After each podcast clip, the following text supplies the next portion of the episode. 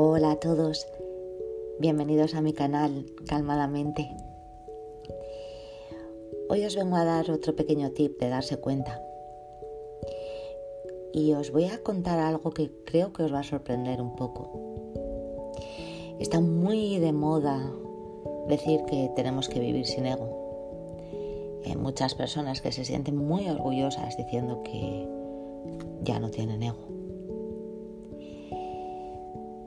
Pero cuidado, el ego es parte de nosotros, es nuestro autoconcepto y se encuentra en nuestra psique. Es parte de nosotros como lo son los ojos, las manos, las piernas. Así que siento deciros a todos que moriremos con ego. Lo importante es aprender a manejarlo mantenerlo salvo. Y luego se ocupa de ponernos límites, de ponernos a prueba. Y por ello es necesario nutrirlo. No someterlo, sino equilibrarlo. Un ego inflado, como dice mi querida profesora de logoterapia Tere Vanek,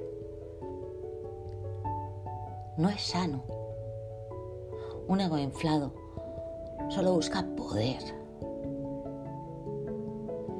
Un ego desinflado tampoco es sano porque solo busca reconocimiento. Hace las cosas ante una gran necesidad de que lo reconozcan por falta de autoestima. Un ego equilibrado es un ego bien nutrido, maduro, con una sana autoestima, con autorrespeto, y con respeto por los demás. La forma más grande de nutrir al ego es ponerlo al servicio de otros.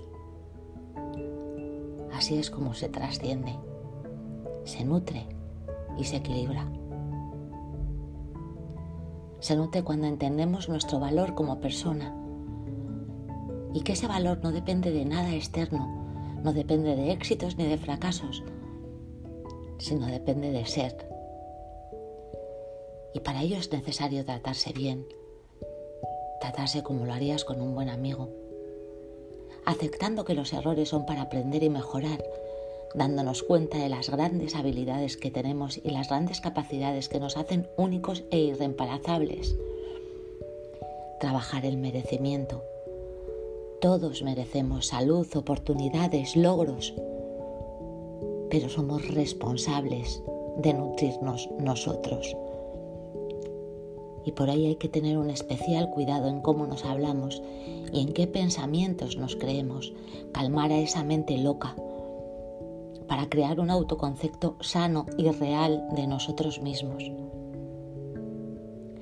Elimina lo que no te nutre y repítete a diario de lo que eres capaz y de todo lo que eres merecedor o merecedora porque tú eres el único responsable de elegir